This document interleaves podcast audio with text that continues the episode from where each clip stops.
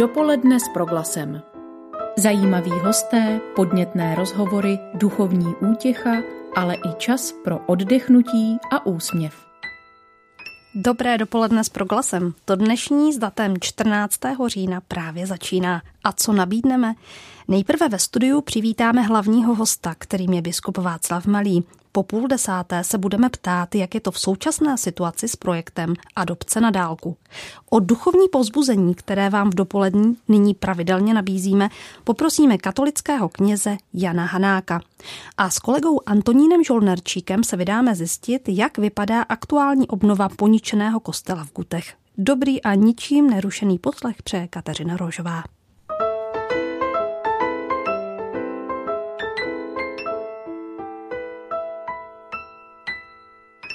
Chartista, disident, katolický kněz, dnes biskup pan Václav Malý je naším hostem. Před pár dny oslavil 70. narozeniny.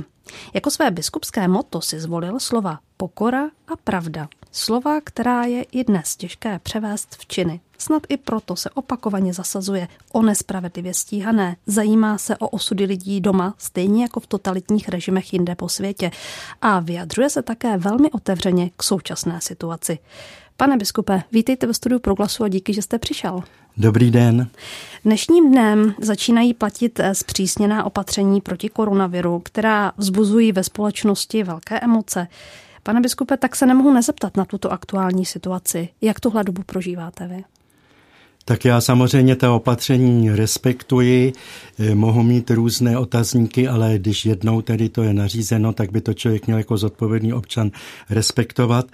Na druhé straně samozřejmě se nenechám drtit eh, těmi zprávami. Pořád vidím jako mnoho pozitivního. Je možnost teď se více tedy soustředit na to, aby se člověk tak jako nad sebou zamyslel, aby si vytvořil prostor třeba i pro četbu, eh, pro rozjímání, aby více hleděl okolo a navštívil třeba někoho, kdo je osamocen. Takže tato doba dává jako mnohé příležitosti, i když ta vnější omezení jsou opravdu tvrdá a nepříjemná, to přiznávám. My jsme na jaře byli svědky jakési velké sounáležitosti celé společnosti. Lidé společně šli roušky, jako kdyby se podporovali v tom, abychom situaci zvládli. No ale dnes je ta situace úplně jiná. Proč? Já myslím, že lidé jsou unavení a hlavně bych eh, trochu eh, hleděl na to, aby to zpravodajství bylo uměřené, protože když posloucháte potom večer zprávy, tak v podstatě skoro o ničem jiném není řeč, jenom tedy o té pandemii. V podstatě člověk se skoro nic nedozví, co se děje ve světě nebo o ostatních záležitostech v naší vlasti. Tudíž, aby to dostalo své místo a zároveň, aby přitom zaznělo také nějaké pozbuzení. Aby se někdo jako usmál, řekl ano, je to nepříjemné, ale prosím, Není to konec světa, není to konec našich dnů, musíme tomu, toho projít. A bohužel tohle jako postrádám, taková ta ličtější tvář a samozřejmě ten, kdo jenom je odvislý od těchto zpráv, no tak potom má jako dojem, že už takřka nastává konec světa. Bohužel se to týká i některých křesťanů, tak já bych chtěl posluchače Radia Proglas pozbudit, že člověk pořád jako má možnost, aby se zabýval podstatnými věcmi, i když samozřejmě chápu, že třeba někdo už je v existenční nouzi, že je to nepříjemné, ale na druhé straně má zase příležitost se zamyslet nad tím, jestli dosavadní kroky opravdu byly ty nejlepší, jestli nemůže třeba něco ve svých stazích vylepšit a podobně. Takže ty šance tady jsou, nevidím to černobíle. Berete tuhle situaci jako šanci? Rozumím tomu dobře? Tak pro sebe beru jako šanci, protože teď nejsem eh, ve vleku mnohých povinností, nejsem ve vleku že jo, mnoha žádostí, eh, přece teď je to trochu utlumeno, no tak jako chci věnovat trochu více času sám sobě, to ne, že bych jako ho nevěnoval, ale přece jako člověk někdy i to rozjímání, modlitbu, no tak to bere jako součást života, ale už je to za mnou a teď musím honem jako pracovat. Takže samozřejmě pořád mám jako povinnosti, tak teď se jako soustředí na to, že třeba navštívím lidi, na které jsem neměl čas nebo na které jsem zapomněl. A zároveň tak trošku jako věnovat čas větší usebranosti, tak se jako zamyslet nad tím, jestli to, co dělám a jak to dělám, jestli je to ten nejlepší způsob, nebo jestli bych přece neměl ještě více zajet na hlubinu. A je to reálné, to, co říkáte třeba pro lidi, kteří, jak jste konec konců sám zmínil, mají teď třeba existenční problémy, anebo se jim blíží, jak se dá předpokládat? tak já doufám, že tyto lidé vždycky najdou někoho, kdo je psychicky podpoří nebo dokonce, kdo jim tedy i finančně pomůže. Ano, já v té existenční nouzi nejsem, proto jsem velmi opatrný, abych nějak tak jakoby z vrchu mluvil o těchto lidech, co mají nebo nemají. Naprosto to chápu, ale přesto si myslím, že pokud eh, jsou trochu otevření, takže rozhodně najdou někoho, komu se alespoň mohou svěřit, kdo je nějak tak alespoň psychicky podpoří, i když třeba nemůže vyřešit tu jejich situaci. A to bych si přál, aby tato sounáležitost zase byla, protože teď opravdu se mi zdá, že lidé jsou rozdělení Teď bych doporučoval i na politické scéně, aby přestali ty šarvátky a aby tak jako všichni mluvili jedním hlasem, protože je důležité teď opravdu se soustředit na to, co je nejúčinnější, překonat tedy tyto nepříjemné týdny. Ano, mluví se o tom, že společnost je rozdělená. Tak zaprvé souhlasíte s tímto tvrzením? A pokud ano, proč? No to vám jako těžko asi řeknu proč, protože část našich spolupčanů dá na sliby, část zůstává nějak tak uzavřená ve, ve svých myšlenkách, nechtějí nějak jako měnit své názory nebo nechtějí měnit nějaký vztah a postoj vůči osobnostem, kterým důvěřovali. Teď jsou třeba zklamáni, to všechno hraje tedy svoji roli. Je třeba mít otevřenou hlavu, otevřené uši, otevřené otevřené oči a říci si, komu stojí za to důvěřovat. A zároveň mohu vsadit na to nebo na ono. A když si člověk tyhle ty otázky postaví, tak samozřejmě už zase trošku myslí na něco jiného, než jenom, jestli ho nečeká zrovna ten věr a ty nepříjemnosti s tím spojené.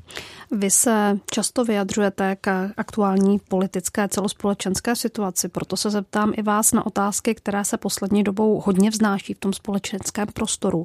Premiér, konečně i celá vláda jsou v posledních dnech často vystaveni otázkám po odpovědnosti za současný stav. Zajímá mě tedy váš názor. Zanedbala něco vláda? No, já si netroufnu soudit, protože nevidím eh, do pozadí. Já bych řekl, že byla chyba ta, že by měl mluvit jeden člověk, na základě opravdu odborné analýzy a ne kde kdo se tedy vyjadřovat, co by bylo nebo nebylo, protože potom lidé jsou zmatení. A tohle myslím, že potom působí i ten rozkol, i tu nejistotu, i tu nedůvěru. A to v tomhle tom bych viděl, že vláda udělala chybu. Jestli měly být už roušky zase na začátku září nebo ne, to já si netroufnu jako opravdu posuzovat, eh, protože nejsem epidemiolog, ale na druhé straně, že chyběl takový ten jasný hlas, který samozřejmě potom může zase reagovat na změněnou situaci, ale tady člověk se někdy těžko orientoval, co vlastně platí, co bude platit zítra, co už neplatí. To myslím, že byla opravdu chyba eh, současné vlády. Když se bavíme o termínech, jako je odpovědnost, jako je reflexe vlastních rozhodnutí a tak podobně, je to něco, co by podle vás mělo patřit do výbavy člověka, který se vydá na eh, politickou dráhu? Ptám se na to proto, že často slyšíme, že teď není čas se těmito věcmi zabývat a tak dále. Tak jak to tady je? No já myslím, že odpovědnost, že to je výzva každodenní, ať je člověk v jakémkoliv postavení nebo v jakékoliv funkci, že člověk má odpovědnost jednak vůči sobě, ale samozřejmě i vůči okolí, jehož se součástí. Takže to není záležitost, eh, která jenom v lehčích časech má svou váhu, ale to je každodenní tedy rozhodování. A jestli někdo toto spochybňuje, no tak si myslím, že je to naprosto nedůstojné důstojné a že je to vedle a že pokud takový člověk jako vůbec toto hlásá, tak by měl být okamžitě kritizován, okamžitě by mělo být poukazováno, no tak tomuhle člověku nemůžeme věřit. Pane biskupe, jak poznamenala pandemie, následná karanténa a vůbec to, v čem žijeme, chod, život církve, písní společenství a tak podobně? Tak eh, z jara samozřejmě to bylo překvapení, záleželo na jednotlivých kněžích, eh, nakolik teda se uzavřeli nebo ne, protože ano, i některé řády, třeba v Praze, uzavřeli kostel. Myslím, že to nebylo nejlepší rozhodnutí, jak jsem slyšel, teď se to zase tedy děje, že je dobré, aby ten kostel byl otevřen a samozřejmě hlídat, aby tam, dejme tomu, se nesešlo více lidí, než je tedy teď v tom opatření předepsáno, ale aby lidé mohli adorovat, aby se mohli pomodlit, aby případně měli možnost ke svátosti smíření. Je to různé na různých místech, ale rozhodně v těch frekventovaných kostelích, třeba ve velkých městech, tak by měly být otevřené. Potom na venkově je samozřejmě to trochu těžší, ty kněží mají mnoho kostelů, tak zase na základě tedy porady s farní radou by přece jako aspoň občas měl ten kostel být tedy otevřen a hlavně ten kněz by měl být tedy k dispozici, při nejmenším aspoň tedy na telefonu. Ten život církve přece se neodbývá nevyčerpává jenom slavením bohoslužeb, jde především také o to pomoci těm lidem, dejme tomu eh, rozhovorem, meditací, doporučením literatury náboženské, duchovní. Tady myslím, že pořád ještě máme jako své dluhy. Spíše teď se mi zdá, že zase je taková rozpačitost. Dobré je, že začaly ve velké části farností přenášeny bohos, být přenášeny bohoslužby eh, přes ten Skype, což je jako výborná věc, tak myslím, že zase teď se to stane. Já třeba teď eh, pojedu dokladna eh, příští neděli, kde přes ten Skype pro farnost Kladenskou mateřskou, eh, budu mít bohoslužbu, je výročí mateřské školky, tak jsem přijal tuto možnost, byť tedy v samotném tom kostele bude nás jenom pět nebo šest. Ale myslím, že tohle je třeba jako opravdu využít a potom je třeba také využít, jak už jsem řekl, k těm návštěvám. Nebát se, protože mnoho lidí je osamocených, bojí se třeba vyjít na ulici, takže ten život církve je částečně ochromen, ale neměl bychom se opravdu nějak tak jenom Eh, eh, schovat v nějaké noře a teď čekat, co bude. Já v této chvíli připomenu, že bohoslužby také pravidelně vysílá Radioproglas, televize Noé a od této neděle zařazuje mimořádné přenosy bohoslužeb na uh, druhém programu také Česká televize. A to je třeba pochválit tu českou televizi, už to učinili v těch jarních měsících a já myslím, že je třeba každý takovýto dobrý počin ocenit, takže Tímto chci poděkovat také České televizi a samozřejmě Radiu Proglas i televizi Noé. Já se ještě jednou vrátím k tomu životu církve. Vy jste mluvil o tom, co bychom měli, jak bychom se k tomu měli postavit. Eh, co mohou dělat lidé, kteří eh, jsou doma, mají třeba tu bohoslužbu domácí, prožívají to všechno nějak trošičku jinak. Kde byste tam pro ně viděl apely nebo povzbuzení nebo výzvy?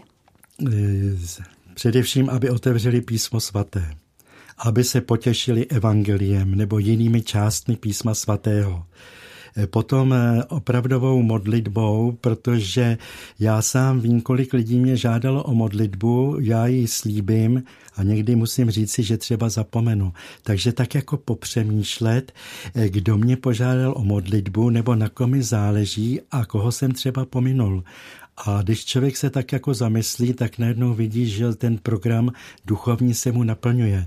Ale především bych jako opravdu nějak tak chtěl doporučit otevřít písmo svaté, protože o tu čerpat sílu teď vychází spoustu dobré duchovní literatury.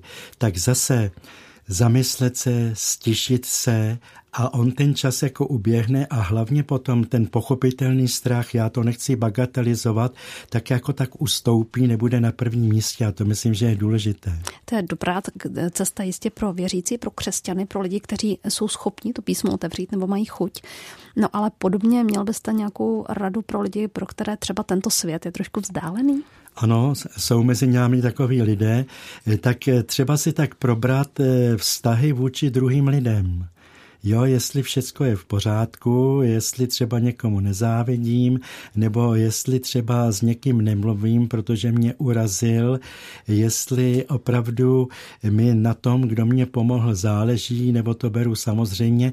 Takhle si nějak tak jako probírat ty vztahy, zároveň třeba si udělat pořádek ve svých věcech. Víte, já když jsem byl v karanténě na jaře 14 dní, no tak najednou jsem zjistil a myslím, že nejsem úplně nepořádný člověk a dělal jsem si pořádek ve svých věcech a najednou jsem zjistil, kolik mám zbytečných krámů, co všechno jsem nějak tak jako pominul, takže i tahle ta vnější očistá, to myslím, že platí jako pro lidi, kteří se ke křesťanství hlásí nebo se k němu nehlásí. Naprosto zase konkrétní tedy záležitosti a ono to člověka trošku jako zaměstná a znova to má to účinek, že ten strach potom není úplně na prvním místě. Já nechci srovnávat nesrovnatelné, ale teď, když o tom mluvíte, tak mi napadá, vy jste ve svém životě zažil mnohé, včetně třeba vězení. Eh, byla to výbava, která vám třeba pomohla zvládat i tohleto nelehké období, kdy jsme nemohli vycházet a tak podobně? Já jsem o tom už mnohokrát mluvil, tak se velmi omlouvám, že se budu opakovat, ale ta sedmiměsíční vazba v Praze Ruzní, bylo to málo, víte, já se o tom stydím mluvit, protože když se ještě dodnes setkám s lidmi, kteří v 50. letech seděli třeba 10-15 let, no tak člověk jako sedm měsíců si řekne, to nic není. Ale pomohlo mě to, že jsem toho spoluvězně musel brát takového, jaký je, a vidět v něm i nějaké dobré vlastnosti, i když to byli třeba lidé, kteří se dopustili těžkých deliktů. A zároveň mě to naučilo se modlit, protože tam jsem neměl možnost sloužit bohoslužbu, neměl jsem Bibli, ten spoluvězeň nebyl křesťan a tak jako se nějak tak jako spolehnout na to, ano, pán Bůh o mě ví a já s tím pánem Bohem mohu být ve vztahu, ve styku. Takže v tomto duchovním slova smyslu, i když ta vazba nebyla příjemná, to bych zase velmi lacině jenom tak nad tím má v rukou. Samozřejmě, že přišly chvíle určitého útlumu, tak tohle mě velmi pomohlo i pro další život.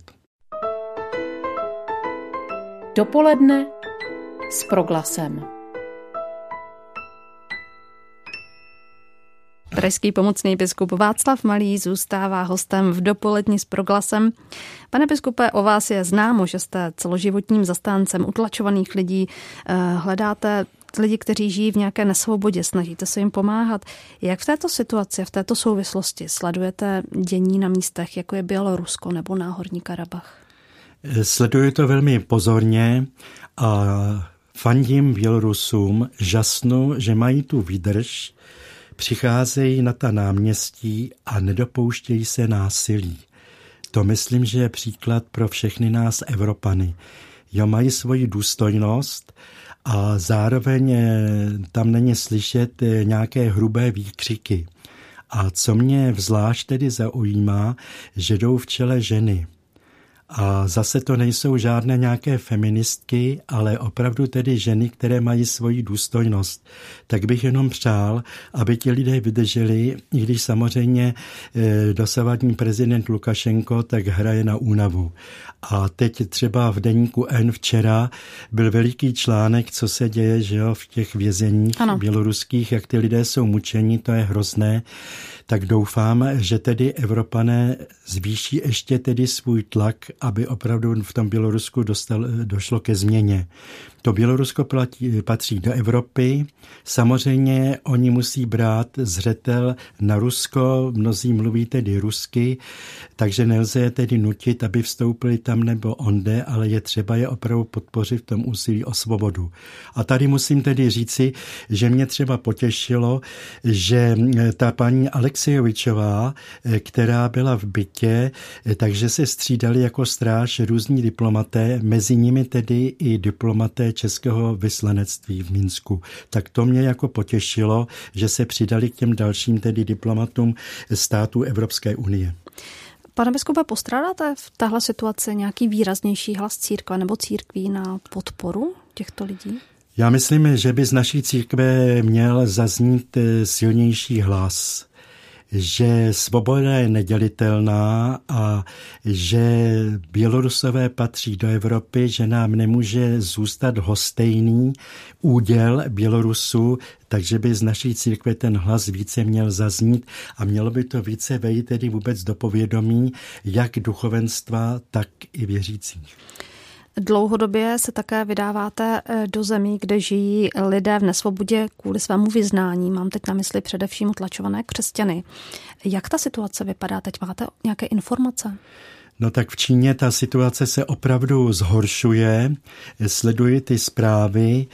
Jsou třeba kamery eh, před modlitebnami nebo kostely, jsou strhávány kříže. Je to v různých provinciích různé, ale všeobecně se říci, že ten tlak proti křesťanům že se velmi tedy zesílil a že by měl tedy demokratický svět více tedy pozvednout hlas.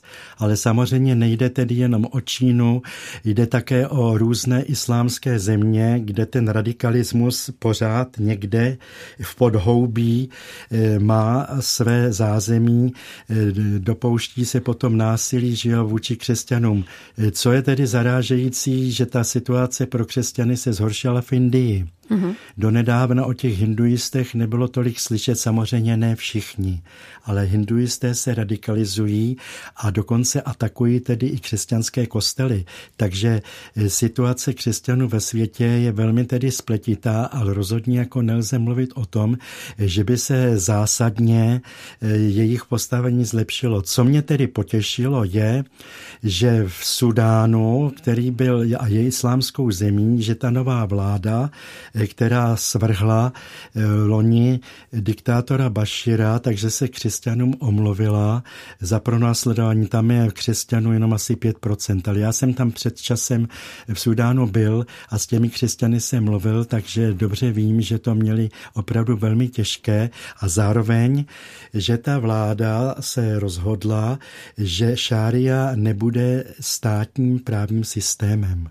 O tom se tady skoro jako nemluví, pořád jsme plní pandemie a já jako se těším z každé jiskřičky změny v tom islámském světě. Nejsem naivní, ale o tom Sudánu v podstatě tady vůbec jako nepsalo. Já jsem se to dozvěděl z cizího tisku. Tak to je jenom taková perlička, že se lecos tedy také i kladného děje. Mm-hmm. Máte možnost být s těmi křesťany i nadále v nějakém kontaktu tak, jak to bylo, nebo jsou teď zhoršené podmínky v tomto smyslu?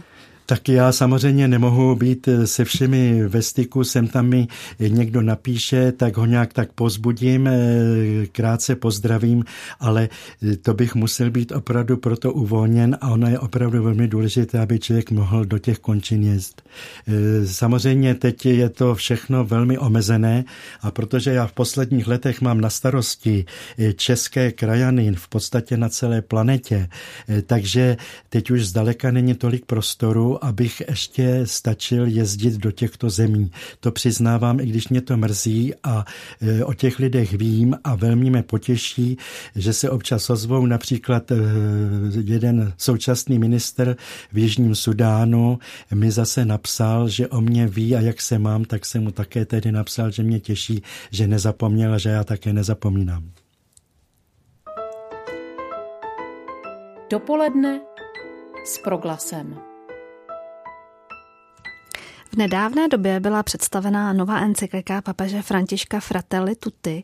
Jedná se tady o sociální encykliku, která chce podporovat univerzální snahu o bratrství a sociální přátelství. My jsme ji ve vysílání proglasu hm, opakovaně představovali. Jak se díváte na snahy papeže Františka, na ten jeho pontifikát a vlastně Já ty jsem akcenty? tu encykliku ještě nečetl, jenom informace o ní tak je důležité, že stále František opakuje potřebu e, sociální citlivosti, sociální spravedlnosti, otázky ekologické, protože to jsou opravdu globální otázky, e, ke kterým nemůžeme jako křesťané zůstat hostejní. Že nemáme třeba řešení, e, to je pravda, ale to neznamená, že budeme jenom čekat, až se všechno vyřeší. Je třeba přispět tedy k té analýze a především ke změně tedy chování vztahu vůči stvoření, eh, ke změně eh, postoje k sociální nespravedlnosti. To jsou výzvy, eh, nikdy to nebude dokonalé, ale je třeba být v tomto smyslu pozorný a stále v pohybu.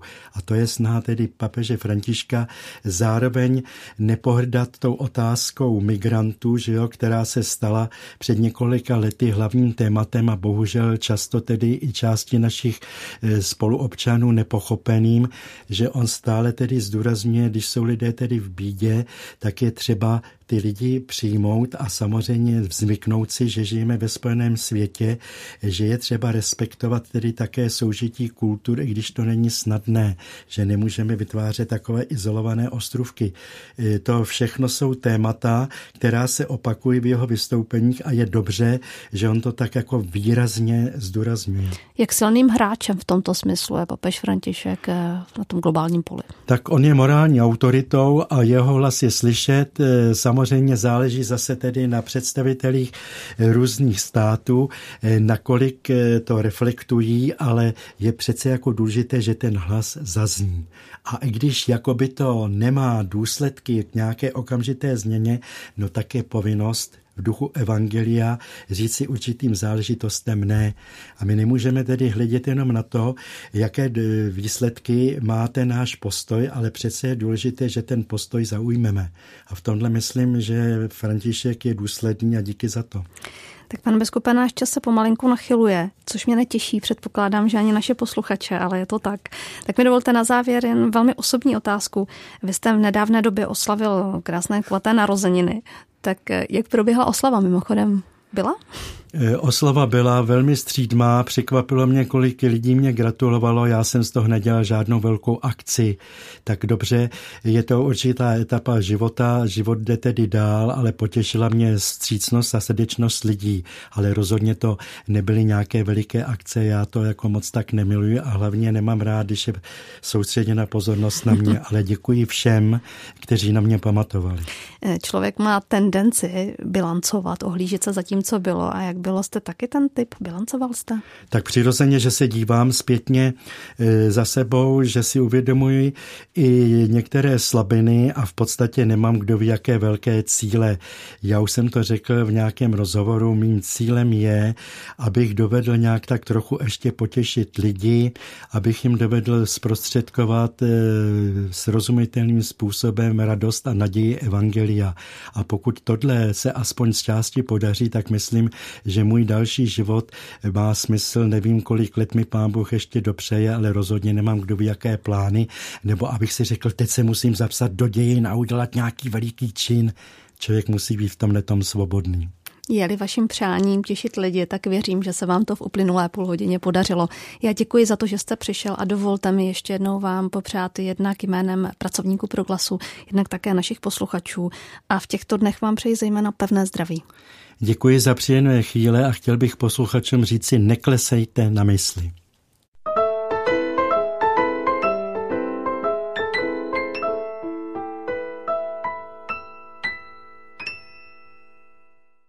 Pandemie koronaviru zasáhla do školní docházky nejen v České republice, ale také u dětí v programu Adopce na dálku. Problémy vznikly i na nečekaných místech, například v korespondenci s dárci. O současném stavu programu Adopce na dálku si teď budeme povídat se zástupkyní ředitele pro Public Relations arcidiecézní Charity Praha paní Jarmilou Lomozovou. Dobrý den, vítejte ve vysílání. Dobrý den. Arcidiecézní Charita Praha podpořila ve vzdělávání už 33 tisíc nejchudších dětí ze zemí, jako je Uganda, Zambie, Indie a Bělorusko. Nejdříve tedy ta nejpodstatnější otázka. Jsou děti a jejich rodiny zdravé? Eh, díky bohu ano. My jsme téměř denně ve spojení s našimi partnery v těchto zemích a máme zprávu pouze o jedné eh, studentce v Indii, která je eh, pozitivní má koronavirus, ale průběh je mírný a, a bude brzo v pořádku. Jinak děti jsou všechny v pořádku. Jediný problém, který nastal, jak už jste zmínila, že děti dlouhé měsíce nechodily do školy. V různých místech to bylo různé, ale postupně se ta situace vrací do normálních kolejí. A můžete prosím být konkrétnější, co víte, mhm. jaká je situace v jednotlivých zemích? Ano.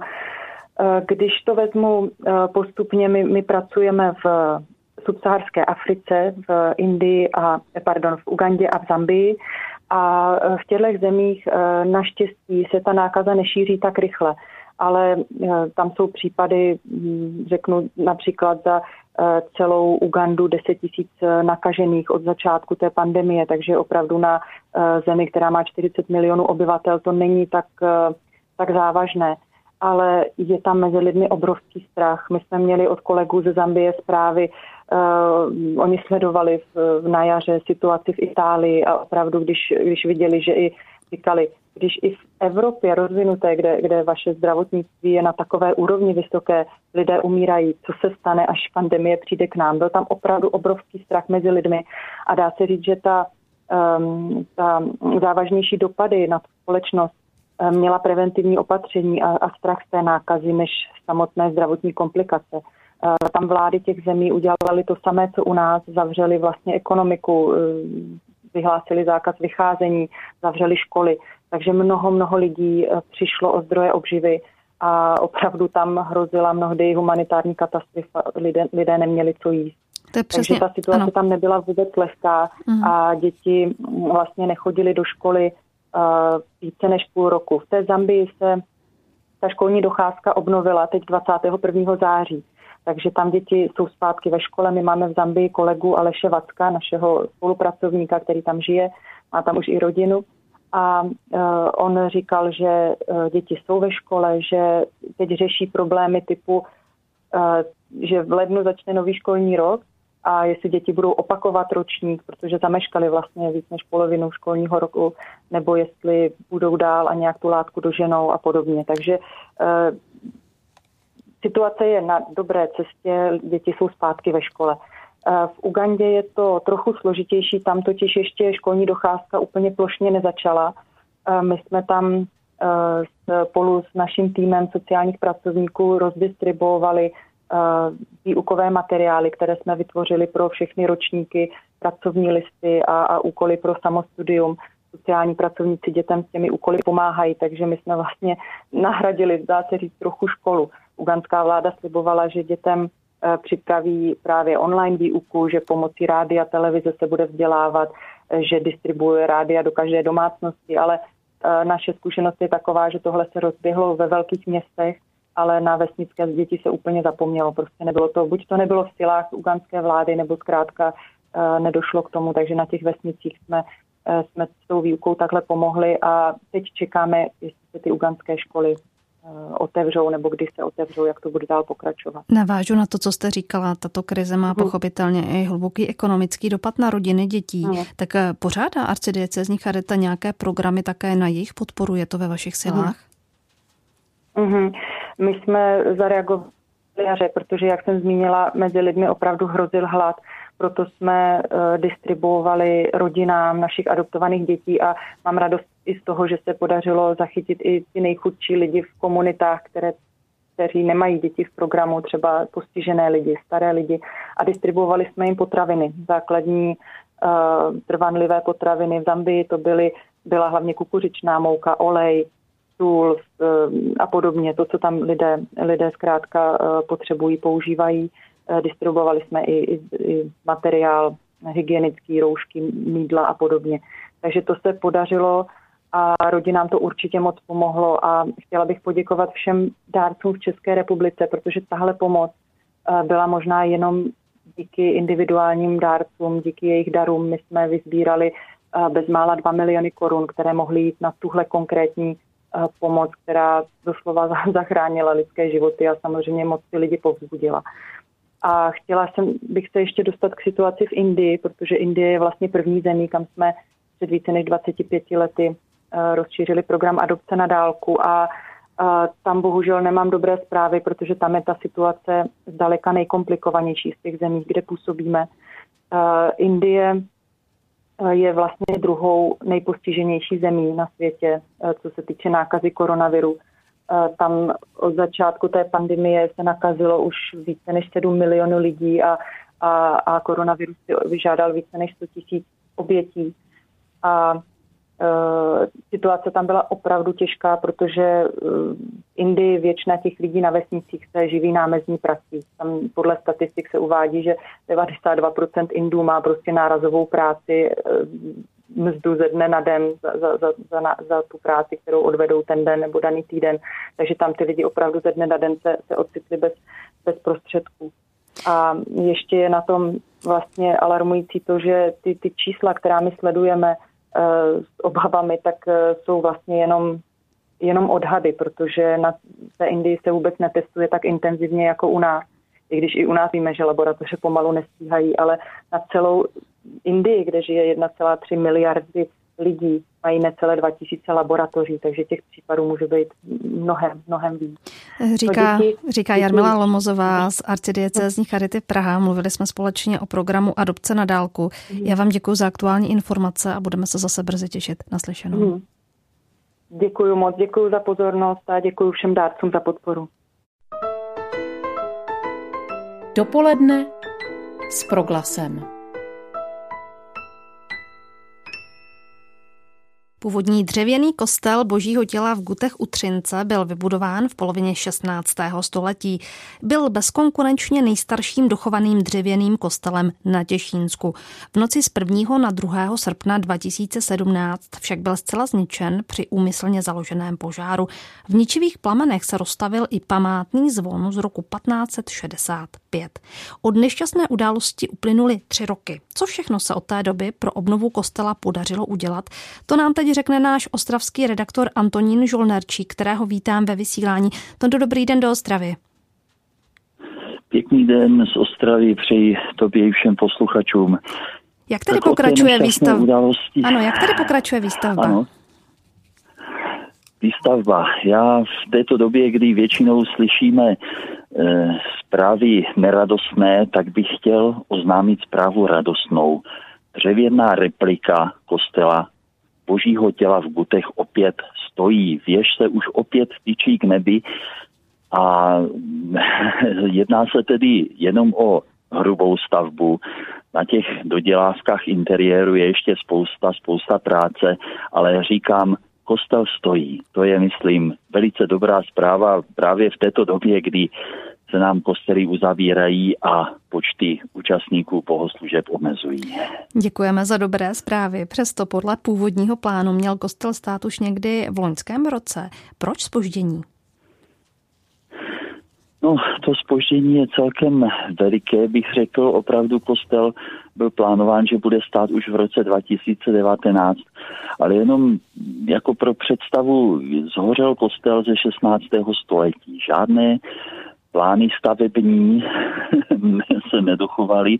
To znamená, všechno se muselo znovu narýsovat, udělat, aby ta kopie byla skutečně věrná. Muselo se pokácet, museli se pokácet stovky metrů krychlových kulatiny. Další stovky metrů krychlových třeba na výrobu šindelí, na, na výrobu šindele na střechu. Teď bude spousta dřeva třeba také na, na výzdobu a na vybavení toho interiéru. Což nebyl až takový problém. Biskupské lesy dřevo poskytly, dřevo bylo zpracováno, dokonce i trámy vyrobeny, ale základní problém nastal v těch razítkách, bych řekl. Prostě spousta razítek a biskupství Ostravsko-Paské nakonec asi rok řešilo s hasiči třineckými, kdo bude kostel hlídat, protože to zabezpečení proti požáru musí být. Tam se narazilo na dost vážné námitky a problémy. Já to teď nebudu rozebírat, ale asi po roce se podařilo tedy eh, nějakou tu dohodu dojednat, takže se mohlo začít stavět. Ovšem, jak víme, dřevo je celkem, dá se říci, živý materiál. Ono bobtná, nasává vlhkost, kroutí se.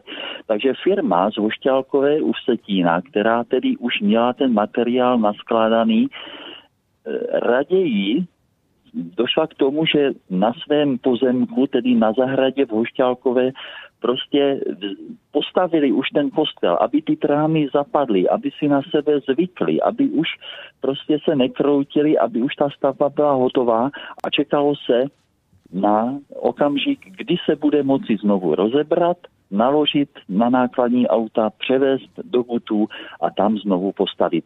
No a k tomu postavení konečně došlo tedy letos, v létě už to aspoň netrvalo tak dlouho, na konci září hrubá stavba stojí, což je skutečně radostné. A mimochodem, Tondo, viděl jsi tu novou stavbu? Já jsem ji viděl jenom na obrázku, bohužel, jako přiznám se, ten kostel v Butech je moje srdeční záležitost, já jsem tam na mši svaté býval mockrát, dokonce i na slavnosti božího těla jednou. Je to, byl to nezapomenutelný zážitek, zhořela tam prostě opravdu památná, pam, památné věci, obrazy, trámy z 15. 16. století to dřevo už nic nenahradí. Ale viděl jsem na obrázku, je to nádherné. Opravdu je to nádherné a v podstatě připomíná to stav třeba dřevěného kostela svaté Kateřiny v Ostravě Hrabové, který také na počátku tisíciletí lehnul popelem a za dva roky znovu stál. Takže říkám, ta replika možná bude ještě krásnější než ten původní kostel. A kdy to budou moci lidé posoudit? Kdy se předpokládá, že by byl otevřený? A, moc se těšíme na jaro příštího roku. Termín už se ví. Mělo by to být 23. května by měl být kostel znovu vysvěcen Měla by tam být soužena tedy prvním vše svatá. Věřím, že na to svěcení se sejde tisíce lidí. Do kostela se nevejdou, ale na tom zápolí v Gutech je skutečně místa dost. Takže tisíce lidí a věřím, že už pominou všechny pandemie, veškerá omezení, pominou, že tam se v těch tisíci lidech sejdeme a budeme společně slavit obnovu tohoto úžasného dřevěného kostela božího těla v Kutech. O tom nás právě teď ve vysílání informoval náš ostravský kolega Antonín Žolnerčík. Díky, naslyšenou. Naslyšenou vám všem.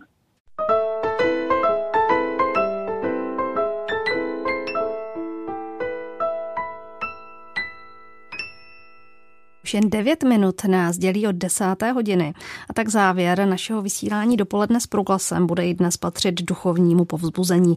Na telefonu je nyní kněz, který působí jako farář v jihomoravských bohdalicích, ale také jako publicista, rozhlasový a televizní dokumentarista. Jan Hanák, Honzo, vítej alespoň takto na dálku v dopoledně s proglasem. Děkuji mnohokrát za uvítání, no snad budu schopen pozbudit. My v to věříme. Pokud mám dobré informace, tak si právě na cestě do České televize, kde aktuálně pracuješ na jednom z dokumentárních cyklů. Mě zajímá, jaká je ano. nálada mezi lidmi, kde se pohybuješ, ať už tedy ve farnosti, případně v tom tvém pracovním nebo osobním okolí. No, nálady jsou ambivalentní, řekl hmm. bych, ale eh, Jestli se ptáš na to, jestli v mém okolí je třeba strach nebo něco podobného, tak ano. to když ne, skoro vůbec. Mm-hmm. Jestli se ptáš na to, jestli v mém okolí eh, a možná i ve mně se občas objevuje jako hněv nebo naštvanost na různé poměry a tak dál, tak to se tu objevuje. Takže to určitě, ale e, dá se říct, že se tady žijeme jinak celkem poklidně, zejména v Bohdalicích. E, mám pocit, že o co více podle mého soudu oprávněně zvyšuje nedůvěra vůči našim představitelům ohledně řešení třeba této krize, eh, tak eh, o to více možná zvyšuje důvěra té komunitě samé um, i v těchto věcech a prostě jsme si zvykli na to, že umíme ty věci řešit spíš sami, uh, než abychom naplňovali někdy nevysvětlená, někdy pro nás velmi nepochopitelná opatření. Protože to si myslím, že je docela důležitá věc, jako tomu jako nařizovatele taky vědět. Ale já tady nechci jenom kritizovat, mám pozbuzovat, že jo, a to pozbuzení je tady v tomto, protože myslím, že té komunitě, no, říkáme si, musíme být rozumní a ohleduplní, to je důležité chápat smysl těch věcí a rozhodně se nebát, ale ani nebýt navstekaný nebo nahněvaný, protože oboje dvoje ničí, řekl bych, no ducha určitě, ale možná, že i to naše tělo, i to, jak se to říká, ten náš imunitní systém, který by měl být v tajku, abychom byli nějak eh, chráněni. Takže to Já... vlastně považuji za velmi dobré. Důvěra mm-hmm. mezi námi se zvyšuje. Já se tě zeptám ještě jinak. Kněz Pražské akademické farnosti Tomáš Halík nazval svou aktuální knihu Čas prázdných kostelů. Tak mě zajímají dvě věci. Jednak, jestli si ty vlny, nebo tu první, kterou máme za sebou, prožíval stejně. A pokud ano, tak co podle tvé osobní zkušenosti prázdné kostely, možná tady přesněji řečeno to, že se lidé nemohli zúčastnit bohoslužeb, co jim nebo nám to mohlo dát? No určitě hodně. Ono je to taková zvláštní věc, jako e, my zažíváme jeden rok, který má jakoby jedno téma, ale přitom myslím, že kde komu je jasné, že to jaro a ten podzim, který teďka prožíváme, má dost odlišné jako uh, odstíny, řekl bych. To jaro bylo v něčem jako šokující, v něčem možná víc vyhrocené různými směry, ale zároveň aspoň pro mě mám pocit, že říkám, když jsem po první 14 dnech jsem se přestal hádat, jak jsem to tehdy vnímal s obecnou pětomostí a manipulovatelností a začal jsem, a přestal jsem se s ním hádat, jako by tu náštvanost jsem nějak pustil, tak se najednou objevila obrovská spousta výzev, velkých výzev.